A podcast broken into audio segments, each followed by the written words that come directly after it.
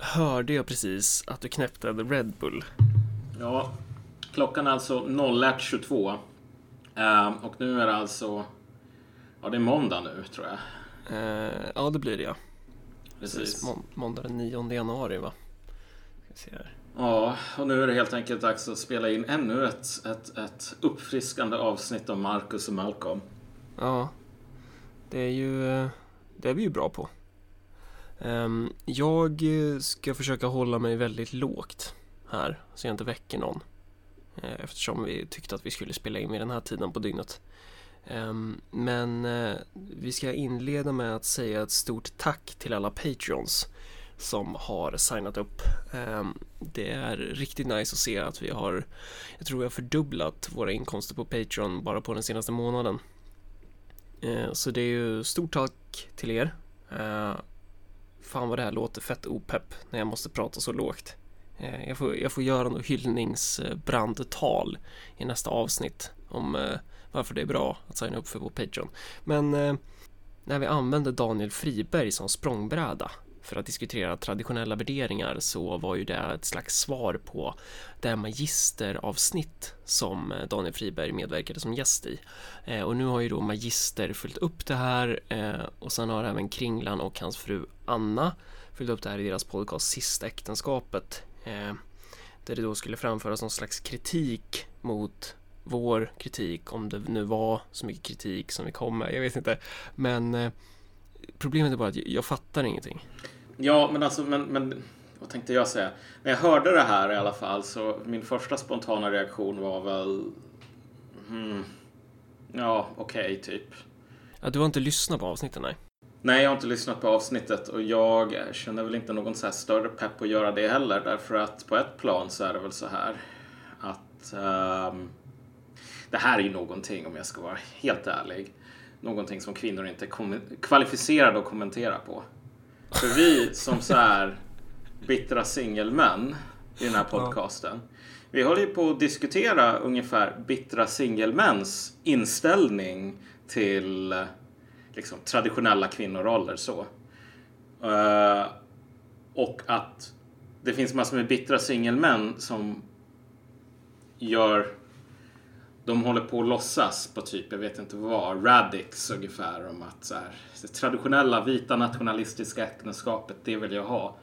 Men så här, varje gång det händer i verkligheten så inser man typ att nej, det här var inte så jävla kul ungefär. Eh, Jag tror att det viktiga att säga här är väl dels att eh, jag, det känns som att ingen förstår vad vi, vad vi försökte säga. Ja, Eh, och den andra grejen är väl att eh, om man nu har fått för sig att det finns någon slags val här eh, i, i Alltså det, det, det var ju någon som hade kommenterat på Soundcloud, jag fattar inte om det var någon som, om det var en avknoppning av typ motgift eller om de bara hade gjort ett samarbete med motgift eh, om typ eh, eh, just det här liksom eh, kvinnorollen och allt, allt det där, men- traditionella kvinnorollen och så, så, som typ nästan var upprörda på oss Eh, som om vi skulle ha bestämt hur marknadsekonomin fungerar. Det är ju inte, det är inte vårt fel att, det- att det ser ut som det är liksom. Det är så här, det är inte vi som är de som tror att det finns någon slags fria val här, för det gör det ju faktiskt inte. Nej, nej men precis. Om du tänker vad poängen med avsnittet var så var det ju inte heller att säga så här, men den traditionella kvinnorollen är dålig eller in, icke önskvärd eller någonting.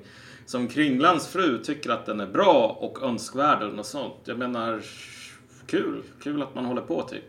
Men Ja, det är ju vet jag egentligen inte om, inget... Det vet jag inte om hon tycker, eller jag vet fan. Ja, men alltså, men, men kolla. Men det är så här, det, det är inget svar Nej, att säga...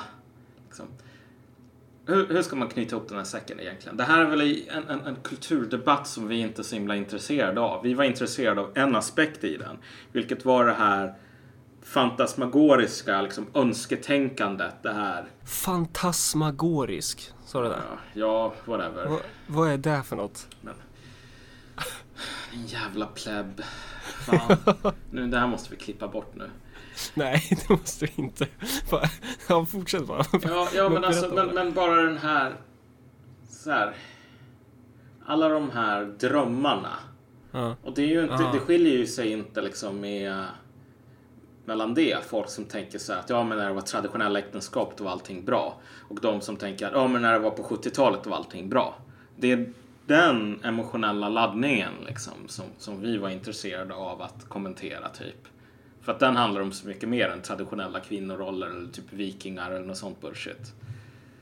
Um, jag tycker inte man ska ha drömmar. Nej, precis. Låt oss röra oss vidare. Ja, eh, då går vi in på eh, reaktionerna kring det här. Dels det senaste avsnittet då, då gällande eh, eller vänta, jag måste bara säga, jag, jag tycker det är jättetrevligt att folk kommenterar vad vi, vad vi säger i podden. Det tycker jag är bra. Bara fortsätt göra det. Eh, men okej, okay, då går vi in på det här med reaktioner på förra avsnittet. Eh, det vill säga, vad fan, vad döpte jag det till? Mångfald, möten och eh, den här Malmö-slogan. Mångfald, möten och möjligheter för vad då? Döpte jag eh, avsnittet till. Och sen så har ju du skrivit ett inlägg som är jävligt bra eh, på din blogg. Ehm, och det har ju blivit en del reaktioner på det väldigt intressanta med det där inlägget var ju att alla säger att det är på tok för långt och det är det ju. Och det är ju så himla långt därför att jag tar upp alla de här eh, jag tycker att det är för kort. Ja, ja, jag tycker att, eh, att, att det borde, det är väl det som är problemet med allt sånt här att eh, det finns ju sällan tillräckligt med utrymme för att diskutera allt som behöver diskuteras. Typ. Men, ja, men, men, men alltså, anledningen till att det är så långt som det är är ju för att jag tog upp alla de här olika materiella strukturerna och liksom imperativen som får folk att ha olika intressen typ. Och då tänkte jag att det var viktigt att liksom verkligen, inte direkt uttömmande, men i alla fall liksom någorlunda detaljerat förklara liksom. Ja, men typ varför har vi, varför är det så att irländare typ etablerar organisationer när de kommer till USA? Och varför gör kurder det i Sverige? Och så vidare och så vidare. Och det som slog mig så här i efterhand är ju ingen bryr sig. Ingen är intresserad av det. Det är så här, alla bara, ja men tycker du att man ska bura in invandrare eller inte liksom? Det var så här, nej. Jag, jag, markerade väldigt tydligt att alltså, poängen med det här inlägget är inte att säga så här, ja men typ, det här är fel, vi har fel migrationspolitik, liksom, du måste ha den här och den här, utan bara att när du formulerar politik och du säger att du gör det utifrån något sånt här klassintresse, då är alla de faktorerna som jag tog upp någonting som du måste ha i beaktande innan mm. du säger vad den här politiken är. Du kan inte säga, men klassen, för det är ju så som många gör idag. Klassen ja. är typ intresserad av öppna gränser. Det stärker arbetarklassen. Och sen mm. bara, mm, oj. Det finns människor som är typ så här permanent arbetslösa eller människor som är typ trasproletära eller människor som har allt intresse i social och ekonomisk chauvinism. Jag tänkte inte på det. Nej, men det är väl återigen att du och jag gör misstaget av att personer som utger sig för att hålla på med politik kanske i slutändan inte gör det. Att, ehm, och grejen är den att man ska ju aldrig vara så naiv som man tror att det går att föra en diskussion med sina politiska motståndare. I grunden så handlar det ju aldrig om det utan det handlar ju om, om konflikt. Eh, och det spelar ingen roll vad man säger i den här i diskussion eller debatt. Det, det spelar ju sällan roll liksom. De här de olika aktörerna har ju redan bestämt sig för, för vad det är som gäller liksom. Ja, tack för den uh, visdomspärlan Marcus. Det, det, det ja, borde jag ha förstått. Tyvärr är det ju så liksom att... Jo, men jo, jag håller med dig på ett plan, men, alltså, men, men den grejen som jag, med, liksom, med min jävla autism, blev mm. så här, ganska chockerad över att jag liksom sparkade på ett sådant getingbo det var ju att jag på något plan lite grann avslöjade det här riktigt jävla socialt fapä. Alltså att så här, jättemånga människor idag talar om klasspolitik och marxism och bla bla bla ditten och datten. Det är nästan ingen som håller på med klassanalys. Alltså så här, faktiskt fråga, ja men så här, vad är ett klassintresse? Vilka finns idag? Jättefå ja. människor gör det, men det är jättemånga som använder det här. Arbetarklassen säger så här. Marxisterna visade sig i slutändan inte vara så marxistiska. Men när du kommer som någon jävla autistisk super Larry David liksom, bara hallå, uh, det som du håller på med nu, det är ju egentligen inte klassanalys. Du håller på med någon sorts klassretorik. Ja. Men du har ju inte gjort analysen typ. Klassen är mycket mer komplicerad än att alla invandrare tillhör den här klassen. Här är anledning 1, 2, 3 liksom. Ja. Du, du blir ju inte så himla välkommen då på ett plan. Nej, och det behöver vi ju inte vara heller. Vi behöver inte de här människorna. De kan dra åt helvete. Nu ska vi då försöka prata om vi ska ju glida in på just det här med eh, hinder för en strategisk klasspolitik så. Mm. Jag tänker att jag vill göra några heads up. Eh, Vi har ju tidigare utlyst att vi ska prata om lösningar i det här avsnittet och då förväntas det ju alltid att man ska komma med färdigskrivet recept och sådär. Och det här avsnittet kommer väl vara lite, ja, löst typ. Men eh, eh, jag tror att det är viktigt att när man pratar om politik så får man försöka frångå, i alla fall när du och jag snackar politik så är väl inte vi så intresserade av att försöka nå den här, balansera fint på den här eh, eh, ond versus god eh, balansen typ utan politik handlar ju i grunden om makt typ, vad, vad kan man göra? Ja, det handlar om klassintressen liksom. Ja, Och det är ju egentligen bara idag, alltså så här, typ 2000-talet, andra hälften av 1900-talet, som folk går runt och säger så här, ja men du vet vad, jag kan tänka i klass, eller så kan jag inte göra det i så här materiella intressen. Därför att det här kom Marx på liksom. De här människorna tror typ att de eh, skulle kunna få välja huruvida de tillhör den klass som de rent objektivt tillhör. Ja, alltså, ja, egentligen inte, utan det är bara så här. Kolla, idag är typ klasser någonting som är liksom, det är optional. Det är, det som att ha på uh, guacamole på sina tacos liksom. ja precis. Men, men, men, men, men det som gör att jag tror att det du är efter ändå på något plan är fel är ju att det inte är som folk tänker så här. Klass existerar alltid, men jag kan välja att inte tänka på det för att jag är en 1900-talsliberal. Utan, Nej, de tänker att klass inte existerar. ja men exakt, de tänker att det inte existerar. Och sen så kan man, om man vill, om man vill, Mm. men man behöver inte, då kan man lägga till någon sån där liksom klass guacamole ovanpå sin politik tacos liksom. Mm. Det här är ju någonting, och, och, och liksom för övrigt, inom högern idag så blir det ju stup i kvarten så här, att någon säger, ja vet du vad, utifrån det här klassintresset, och så är det någon som bara säger, säg inte sådär. Håll inte på och svär, det finns inga klassintressen. Det kom Marx på, vi kan inte hålla på att tala om klass. Eh, men det där är någonting som högern på 18, liksom, tidigt 1800-tal aldrig skulle göra. Liksom. Det är inte Marx som kom på klass. Man talade om klasser för typ 2000 år sedan. Så, Eh, så inom högern är det verkligen så. Och inom vänstern är det väl så också på något plan. Att alltså, du får... Du, behöver, du måste aldrig säga att okej, här är den här politiken som jag för. Och det här är den klassen jag förankrar den politiken i. Och här är anledningarna till att jag förankrar den. Så. Du vet, Bondeförbundet till exempel. Det är som Centerpartiet liksom var innan de var jävla skitparti. Ja, De var ju inte marxister. nej. Men- Men, de var ju definitivt en klassrörelse. Ja, men precis. Det var ju inte så att någon av dem tänkte att de inte förankrade sin politik i en social och ekonomisk klass. Och det gäller ju i princip alla de gamla klassiska partierna som växte fram under 1900 under 1900-talet. Ja. Oavsett om det var sossar, kommunister som var arbetarpartier eller liberalerna som var borgarnas och så vidare.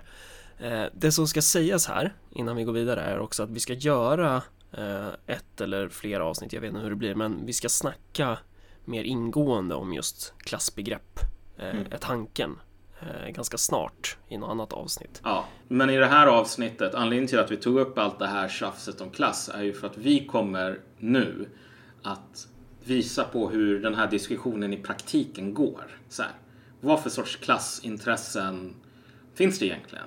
Mm. I liksom typ Husby eller något sådant idag. Mm. Så här, hur gör man den här analysen de facto? Vad ska man börja där egentligen? Ja, då var jag inne på det här med att eh, i och för sig, då, nu har vi konstaterat att klass är ett faktum Ja. att förhålla sig till. All politik handlar om klass. Precis, du kan vara medveten om det eller inte, men Ja, men klassen är fortfarande där. Det är bara idag som folk i regel inte är medvetna om det här. Så här. Mm. För 200 år sedan var högern medveten om det också. Och ofta så handlar det om att man då har en materiell möjlighet att inte behöva vara medveten om att klasser existerar. Ja. Det är oftast lättare för, jag vet inte om det är någon blond bloggerska eller någon jävligt eh, rik grek filosof, grekisk filosof som, som kan ligga och tänka att eh, klasser existerar inte, eller vad det nu kan vara. Media har ju drivit upp det här att det här handlar om en överklassskola, så kallad. Eh, Nu vet jag inte om vi har några klasskillnader i Sverige längre. Enligt sociologer så har vi inte det. Eh, Och jag kan berätta att vi har, eh, det är ingen som kallar sig själv för överklass på Lundsberg. då går vi in på det här med hinder för strategisk klasspolitik. Jo, exakt. Alltså, och, och det som man måste säga liksom för att preppa marken här är väl lite grann att om du tänker det här inlägget som folk nu håller på och går bananas över som jag skrev. Ja.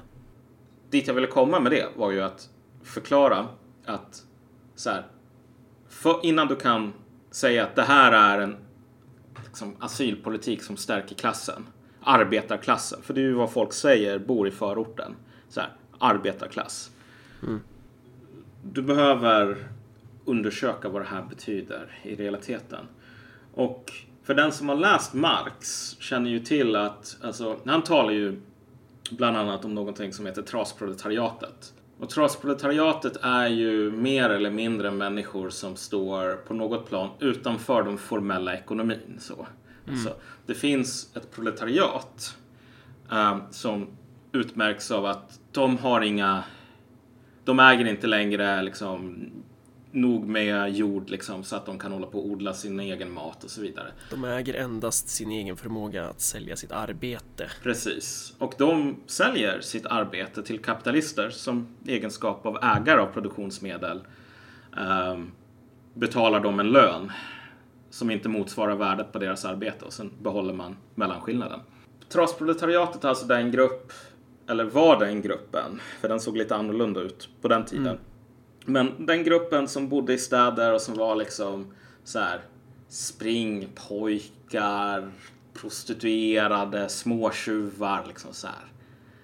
Folk som, vad ska man säga, Ja, men de, de stämmer inte riktigt in över i de här, någon av de här andra klassdefinitionerna så. ja de har ju någon sorts ekonomisk ekologisk nisch typ. Ja, Men det är har ju de. inte som liksom arbetsmyror typ. Nej, precis. De kommer ju få, i och med att de kommer ha en annan position i produktionen så kommer de ha andra objektiva klassintressen. Ja, precis. Och deras position utmärks väl av att de inte är så himla liksom, nära knutna till någon form av produktion. Utan det här är mer, om man nu ska ta... Och det, det är ju där Marx menar ju då att de här är inte ett revolutionärt subjekt. Exakt. Det tråkiga är väl när man talar om de här termerna att de flesta människorna behandlar som liksom, klassanalys ungefär som det här sätt svansen på åsnan typ. Att när, okej, Marx sa att det fanns ett trasproletariat. Och så fort du liksom har identifierat att någonting är ett trasproletariat eller något sånt, eller någonting är den här klassen som Marx sa, då har du vunnit typ. För att Marx är egentligen namnet på Moses.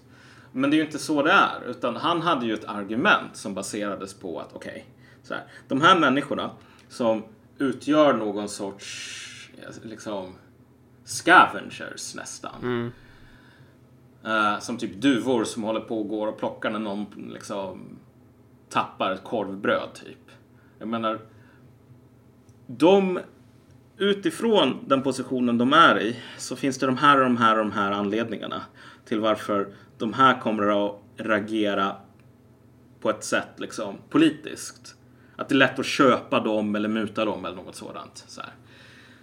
Och jag tror att det som man ska göra med sådana här begrepp är ju att försöka hålla dem, vad ska man säga, det är som en veteranbil du vet.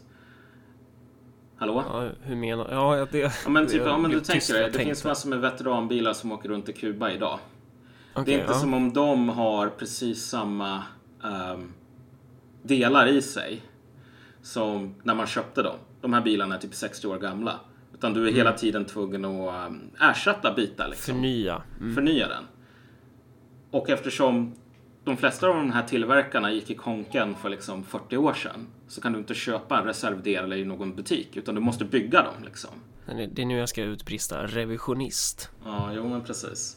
Men det, ja, men det, jag tror att det är ungefär den approachen som du får ha när det gäller såna här grejer. Då kan de fortfarande vara användbara, men om du säger det måste vara så här för att det, Marx sa så för 200 år sedan, då kan du ofta inte hålla på med analys. Nej. Och vi kan börja med ett element som existerar i utsatta områden, vilket är knarklangare, inbrottstjuvar, yrkeskriminella, typ gängmedlemmar. Så här. Vad har de för klassposition egentligen? Mm. Det är ju slarvigt att säga och det är det överlag att säga att de tillhör arbetarklassen. Och det är ju i princip alla som gör så här. Mm. Och typ att säga att någon tillhör arbetarklassen, det kan ju antingen vara deskriptivt eller preskriptivt. Liksom. Om det är deskriptivt, då menar du att de här tillhör en klass, punkt. Mm. Men om det är preskriptivt, då säger du att de här tillhör den här klassen och därför så kommer de att bete sig utefter de här intressena. Liksom. Och det är ju så som de flesta, de flesta människorna verkar inte förstå den här skillnaden. Så när du säger att någon är arbetarklass, när du inordnar någon i en sån grupp, då kommer den här personen, tror du, automatiskt att vara intresserad av en viss sorts politik typ. Mm. Men de här kanske inte är lika intresserade av en viss sorts politik som eh, Vad ska vi ta för an- annat exempel? Eh, ja, skikt inom arbetarklassen. Ja, folk som exakt. har jobb, folk som har vanliga liv. Vi kan ju ta ett av de här grejerna som har liksom blivit om, omskrivna just som du vet ett, ett tecken på Sveriges förfall typ. Så. Eh, det, vad heter det här? Ronnebygänget typ. De här, det är väl typ två brödrar från något ospecifierat land i Mellanöstern som inte de har ju liksom fem utvisningsbeslut eller någonting sådant. Aha. Men eftersom de inte berättar var de kommer ifrån så finns det ingenstans som man kan utvisa dem till. Så därför så blir de inte utvisade. Ehm, och vad de håller på med, om jag inte kommer ihåg fel, det är ju mer eller mindre den här klassisk beskyddad verksamhet, alltså utpressning. Man säger till ehm, butiksägare och liknande att om inte du betalar mig 4000 spänn den här månaden, då kommer vi att slå sönder din butik. Mm. En sådan person är deskriptivt inte arbetarklass. Det här är inte en person som i egenskap av sin brist på produktionsmedel går till en kapitalist som äger produktionsmedel och säljer sin arbetskraft. Det här är en person som är ekonomiskt parasitär. Mm. Och en person som är ekonomiskt parasitär har ekonomiska intressen som följer. Det här är så som man sätter pengar på bordet liksom. Eh, mat på bordet, pengar i plånboken, allt det där.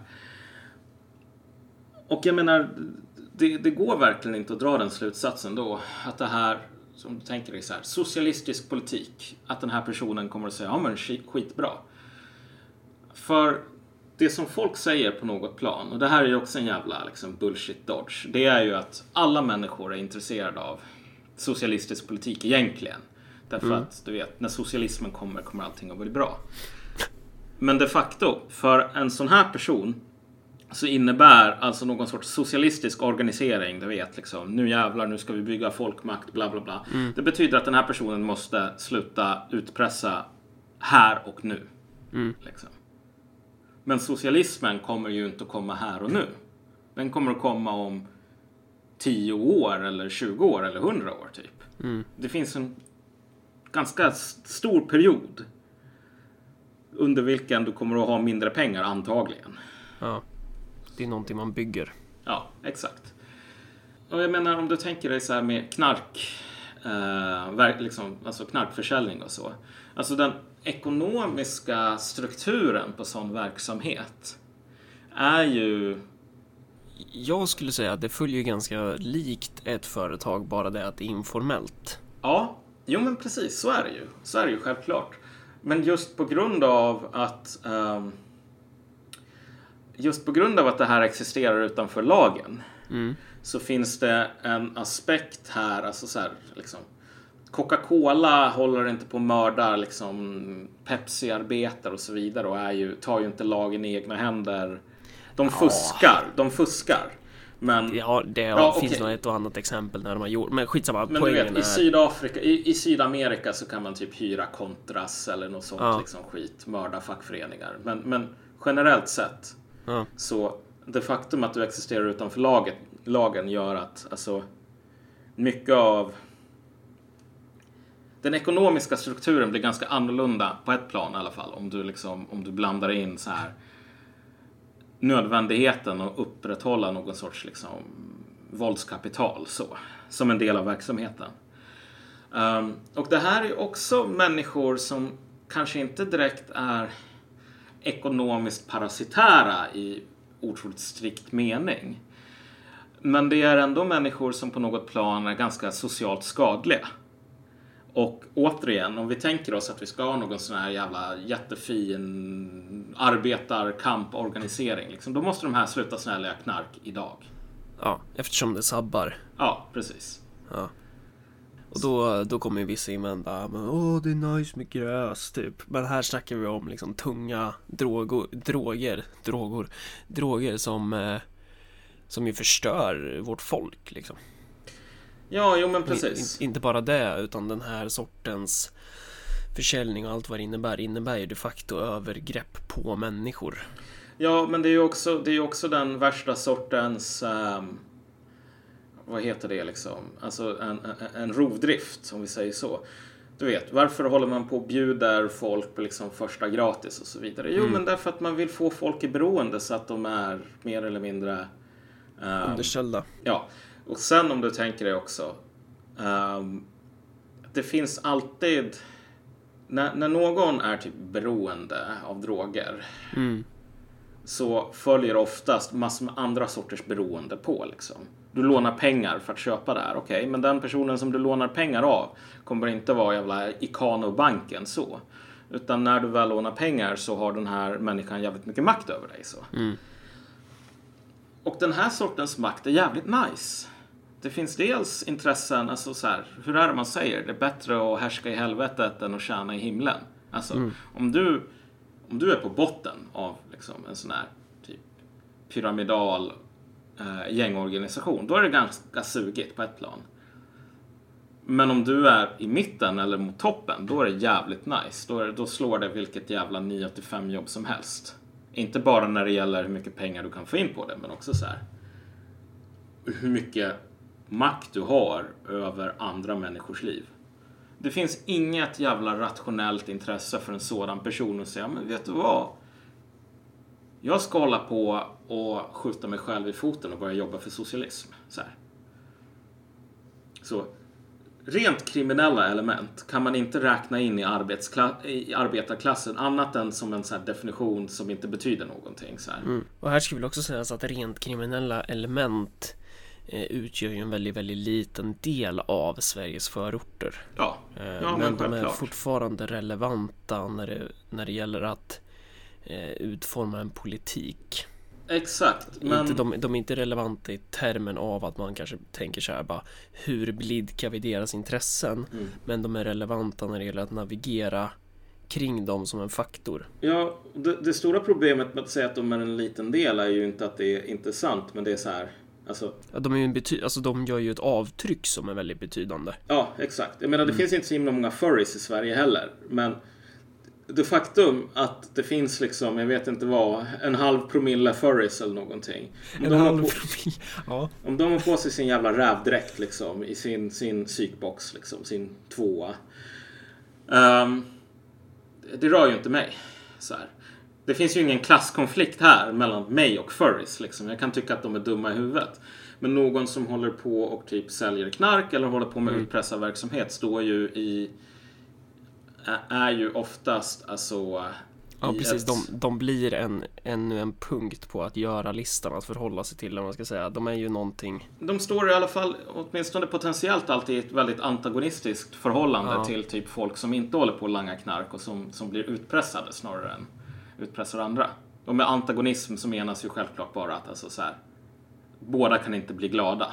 Typ. Någon som rånar butiker och någon som vars butik blir rånad kan inte liksom tjäna lika mycket på ett rån. Mm.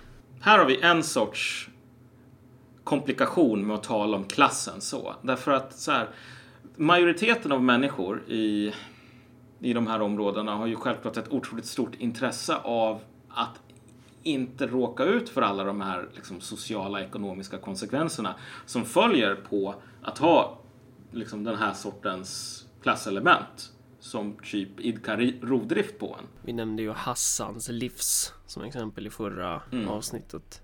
Någonting händer Det är något stort på gång med våra vänner Det är Marcus och Malcolms podd Men det är den ena kategorin. Ja. Trasproletariat, kriminella Eh, eller ja, trasproletariat är slarvigt att kalla dem kanske. Ja men precis. Jag tror att så här, trasproletariat är en mycket större grupp än bara kriminella. Vi kommer att komma till den andra biten i den här gruppen nu liksom. Eller någon sorts modern motsvarighet. Och det är ju de som kommer bli permanent arbetslösa eller vad man ska säga. Exakt. Jag skulle vilja använda begreppet reservarmé till reservarmén. Att de här personerna ens är de flesta av dem kommer ju inte ens vara en del av arbetsmarknaden. Man brukar prata om att det finns en reservarmé i ekonomin, typ. Mm. Men där menas ju de arbetslösa som man då använder för att pressa ner löner och så vidare. Eh, och nu går vi väl till ett läge då den här reservarmén blir så stor så att det till och med den är överfylld liksom. Det behövs bara 100 000 i reservarmén eller vad man ska säga. Att, att om 30% av befolkningen saknar jobb så mm. kan man inte längre bara prata om en reservarmé utan då är det så många så att det är flera av de här som aldrig ens kommer att ha chansen att kunna få ett jobb. Ja, men alltså, men, men grejen varför jag tycker att den här det ordet är inte så himla bra mm. är ju för att när det gäller den här första reservarmén mm. den har en praktisk funktion att disciplinera lönekollektivet. Mm. Och om du tänker dig um, så här, centralbankschefer och liknande mm. är ibland i alla fall relativt öppna med att de säger så här, okej, okay, just nu så gör vi den här politiken för att vi vill ha upp arbetslösheten. Det var ju mm. mycket så som skedde i samband med den här typ Volcker-chocken och liksom när nyliberalismen kom. Ja, precis. Att man eh, pratar om det här med balansarbetslöshet och allt vad fan det är. Ja, men precis. Men, alltså, men då sa man bara så här att, vet du vad? Vi behöver se till så att det blir fler arbetslösa människor. Det är ett självändamål. Mm. Um, och, för att det då ska gynna löneutvecklingen ja. eller vad de pratar om. Ja, och visst, det finns en sån grupp människor. Men den gruppen skulle jag säga är relativt, vad ska man säga? Den är nog inte mer än liksom 8% av befolkningen eller något sånt. Och sen mm. är du mm. nöjd. Alltså. Men det är ungefär som om du tänker dig kroppsfett. Så här. Det finns um, en anorektisk människa är ju inte hälsosam. Nej. Och en person som har, är lite rund kan ju, har ju liksom ofta lite fördelar när det gäller så här värmereglering, bla bla bla bullshit liksom så. Det finns, här det går finns... Marcus och Malcolm på alla eh, hemska normer här. Ja, säger men... att man får inte vara fet. Nej men, nej, men när, det gäller, när det gäller just alltså, grav övervikt ja. så är det väldigt svårt att säga att om den här fett, fettvävnaden har liksom den här funktionen att typ ja sköta, liksom agera Det finns någonting som är hälsosamt med andra ja. ord. Mm. Ja, alltså, men, men, ja, jo men precis. Jag tror att det som jag var ute efter var att så här, skillnaden mellan en, det som är en reservarmé och det som inte är det, är mm. att när det finns en, när vi talar om en reservarmé, då talar vi om någonting som dels det finns en ekonomisk poäng med, men dels mm. någonting som i alla fall potentiellt människor som tjänar på den kommer att säga okej, okay, vi behöver öka på reservarmén. Mm. Men det finns liksom en, en, en intent här. Och det är ju också den här reservarmén, den somaliska analfabetiska mamman. Mm. Eh, vad, vad har hon för möjligheter att kunna bidra i, i, i Sveriges ekonomi. Ja. Det här, vi skulle kunna klippa bort, jag vet inte. Jag tror vi kan klippa bort en del, men jag tror att alltså så här, hela poängen, tror jag, mm. med att alltså verkligen skilja på vad som är en reservarmé och inte det. Och där tycker jag att reservarméernas reservarmé blandar ihop korten. Det är att en kapitalist, mm. så här, vi tänker oss monopolgubben. Mm. Monopolgubben skulle säga att 8% av befolkningen, det här är min reservarmé. Och han skulle säga mm. att de här andra, liksom, 30% arbetslösa, de skiter jag i. Liksom. De mm. är inte någonting som jag har beställt de är ingenting som jag behöver för att hjälpa mig. Mm. De är bara potentiellt ett jävla samhällsproblem. Liksom. Därför att de kan ställa till massor med bus. Så här. Och dit räknas väl då om man tar in väldigt många flyktingar varav eh, om vi säger att vi tar in 200 000 analfabeter. Ja, ja men alltså, jo men precis. Här är ju mm. grejen. Om du ska vara arbetarklass på något så här och, och ordet ska betyda någonting. Mm. Och det finns massor med invändningar man kan komma och så vidare. Men liksom bara på det mest grundläggande planet. För att någon ska vara arbetarklass så måste det i alla fall finnas en potentiell möjlighet någon gång att den här personen får ett jobb. Mm. om den chansen liksom inte finns, då är den här personen någonting annat. Precis, då återstår ju frågan hur försörjer sig de här människorna? Och det där är väldigt intressant därför att alltså så här, nu, det här var ju en förändring som skedde re- relativt nyligen. Men nu så bor ju en majoritet av befolkningen, alltså majoritet av människor i, i så här storstäder, megastäder. De flesta bor ju i såna här gigantiska slumområden. Och väldigt få av dem har jobb. Utan här är det också någon form av alltså så här, En informell sektor, typ. Ja men precis, det här är en form av liksom så här. Om du tänker dig duvorna på gatan, de livnär ju sig på någonting. Liksom. Det finns ju duvor i, i, i- varje jävla stad ungefär. Så på, på något sätt klarar de sig. Men, men de är ju inte husdjur. Och de är inte... Går inte till jobbet liksom så. Nej. Ehm, och det, det är lite grann det. Det finns den här lite grann scavenger... Eh, vad ska man säga? Ekonomiska nischen på något plan. Men för, för i det här läget så har vi väldigt många människor. Alltså om du inte har ett jobb så kommer ju än så länge så finns ju den här välfärdsstaten Ja, kvar exakt. där eh, då kommer man ju få försörjning via bidrag då. Precis. Och då är du ju inte längre en exploaterad, då är ju inte du den exploaterade personen i sammanhanget. Då Nej. har ju du också en de facto parasitär roll.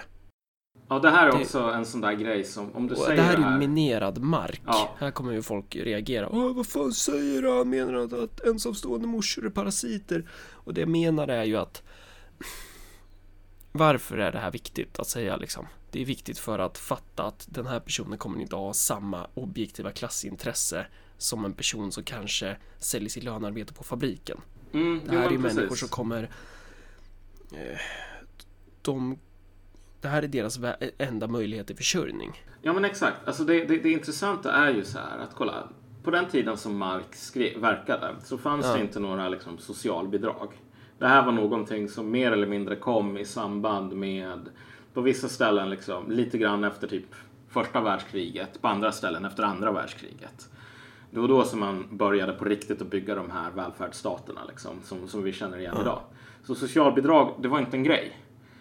Och det gör ju, alltså den här fegheten som finns på ett plan att liksom använda analys för att man är rädd för att analysen leder till grejer som är så här jobbiga eller socialt, alltså så här skämmiga typ. Mm.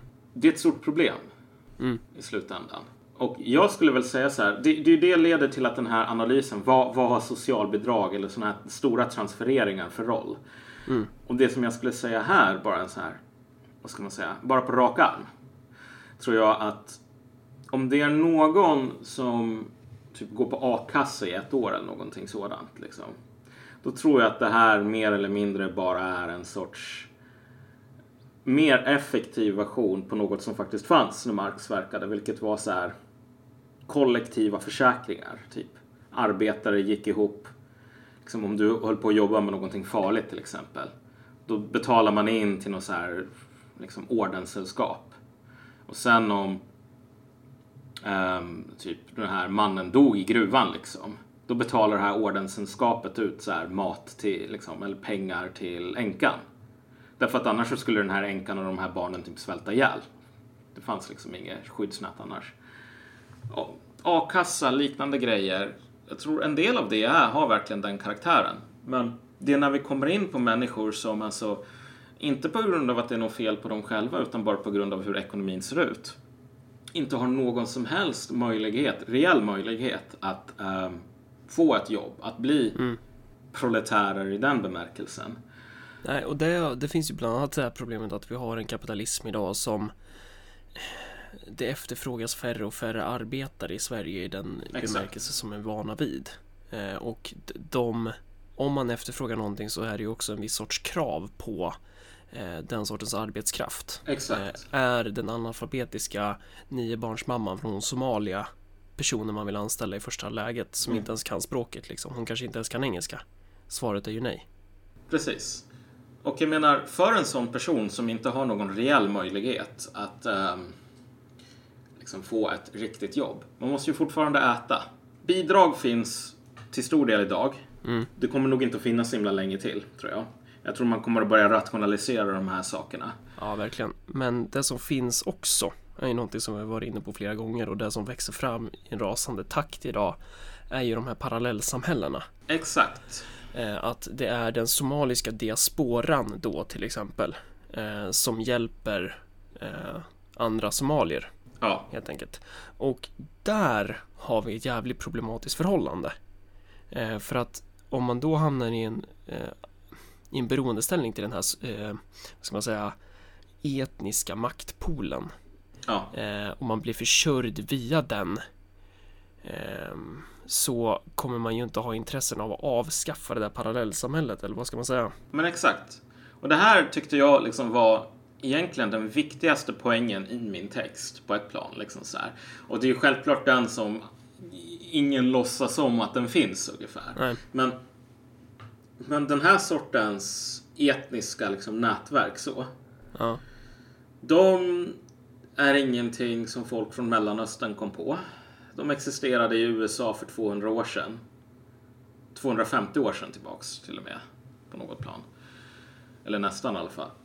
Det här är, det här är en jävligt rationell organisationsform på ett plan.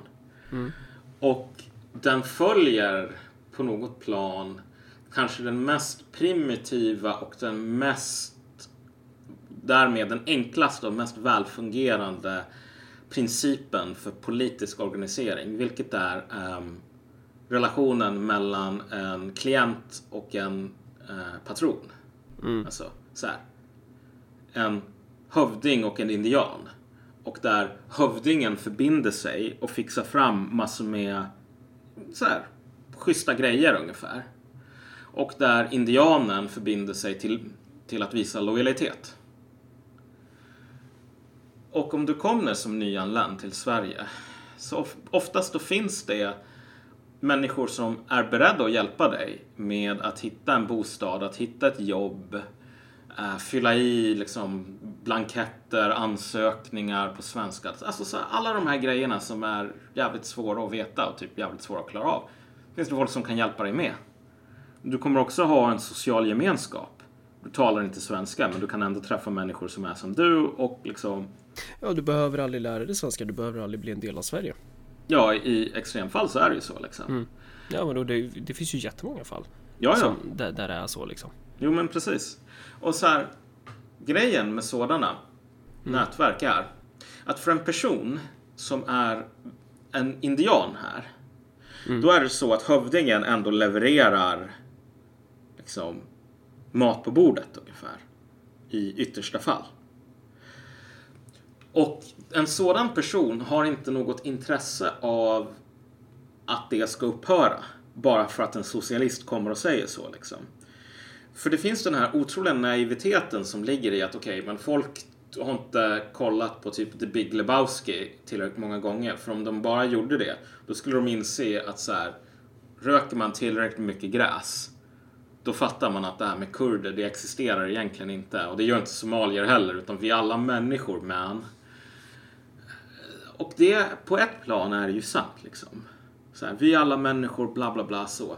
Men det är de här strukturerna som gör att det är jävligt viktigt om du är kurd eller inte till exempel. Därför att så här, det här är på den basis varmed du får de här möjligheterna och du har de här skyldigheterna och så vidare.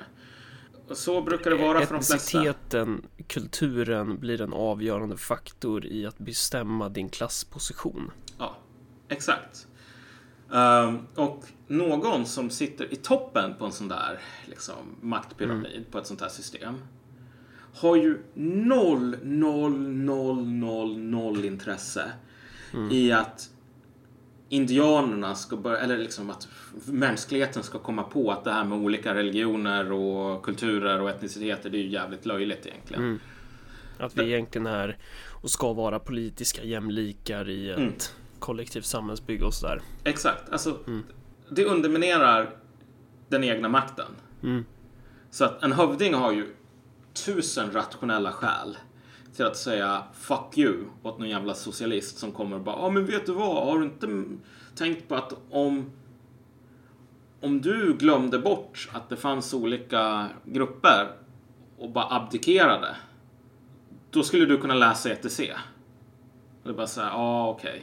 Fast det kan man ju göra redan, så det, det är ju inte som om socialister i dagsläget erbjuder någonting alls egentligen. Han kan ju till och med läsa ETC och se hur jävla exotiskt och bra det är med parallellsamhällen. Ja, Nästan. exakt. Alltså, det, men, men okej, då...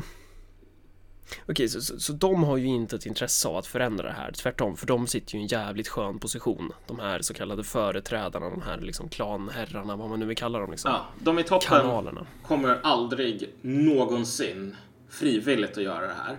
Och de som är indianer kommer att göra det enbart, enbart om alternativet är bättre. Mm. Så här, visst, okej, någon som sitter i botten på en, som är en klient snarare än en patron har nog kanske mer att tjäna på socialism. En patron kommer att förlora på socialism, liksom. Rätt ut. Men en klient skulle ju tjäna på det om den i själva övergången, eller vad man ska säga, att det finns ett annat alternativ till försörjning. Ja men exakt, det här är den stora grejen. Alltså, alltså en, en klient här som liksom återigen givet de ganska skrala möjligheterna till liksom vad var det de sa i den här, pantrarna sa i eh, den här videon som de spelade in för hur många år sedan som helst. Så här. Folk måste fatta att även vi från förorten vill bli advokater och liknande. Ja, så. precis. Det är ju inte som om advokatbyråer går runt med massor med så tomma stolar där de säger bara åh gud vi önskar att vi kunde anställa någon men på grund av rasism så måste vi i den här stolen som vi har reserverat åt någon från Husby, den måste stå tom. Gud vad jobbigt, nu kan vi inte tjäna pengar liksom. Nej. Så här, alla to- stolar är redan fyllda. Och givet det så finns det ofta ganska skrala möjligheter rent ekonomiskt utanför många sådana här nätverk. Alltså de är jävligt nice på det planet. Så här.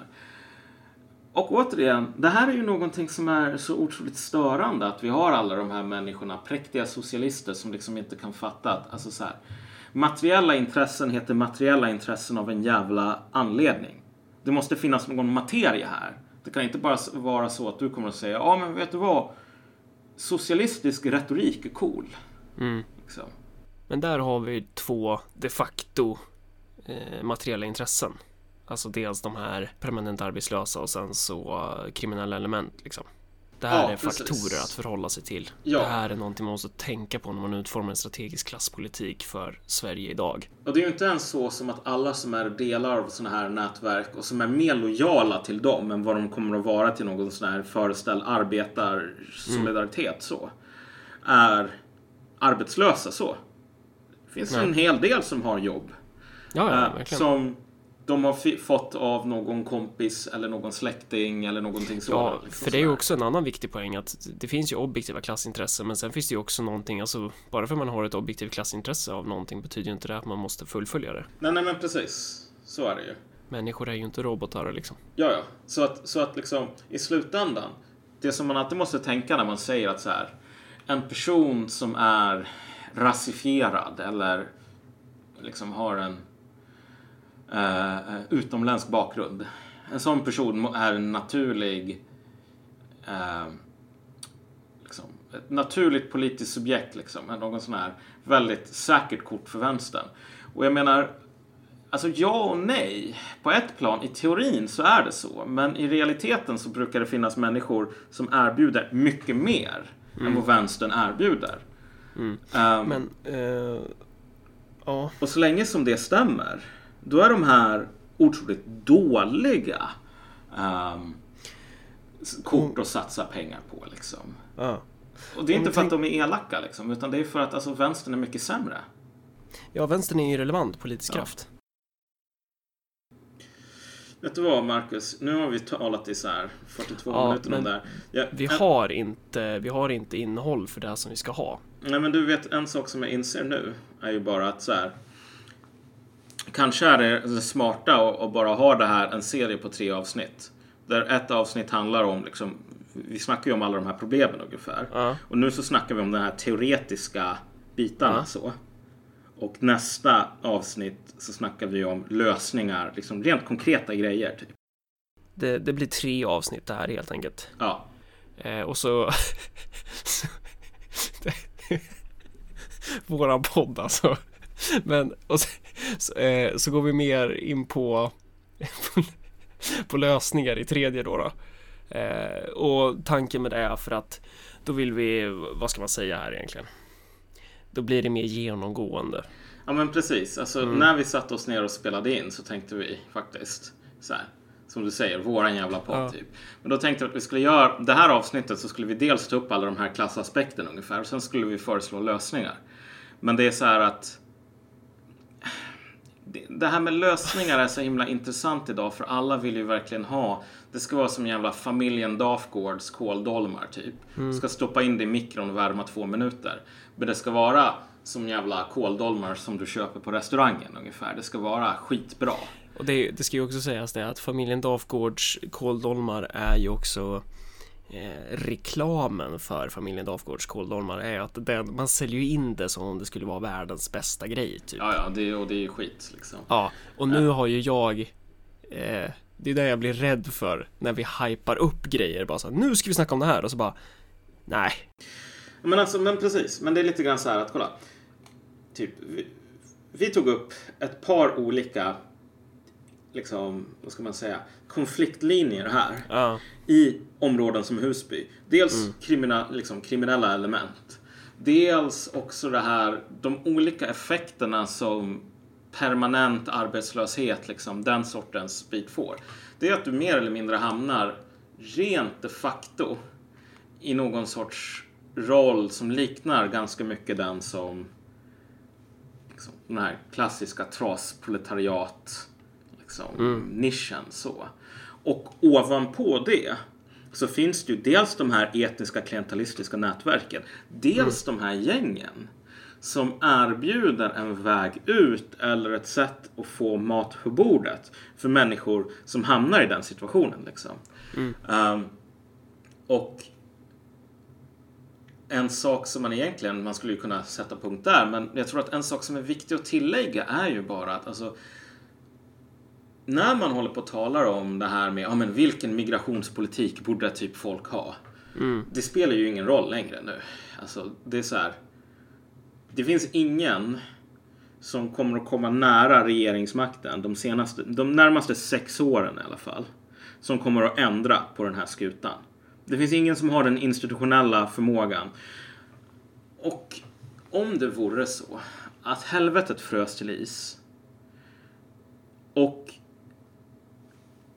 Vänsterpartiet blev regeringsbärande. Liksom. Jag kan fan knappt liksom, uttala det här utan att börja asgarva. Men vi säger att liksom Vänsterpartiet blev regeringsbärande, Aron Etzler blev liksom migrationsminister, bla bla bla. Så där. Vet du vad, det, man skulle säga så här, nu har vi löst det här för att vi har ändrat någon sån här liten pissdetalj typ. Därför att så här, det var ju inte monopolgubben som bara plockade upp telefonen och ringde Åsa Romson och bara sa, vet du vad, kapitalet kräver att ni slutar upp med det här liksom, stänger gränserna.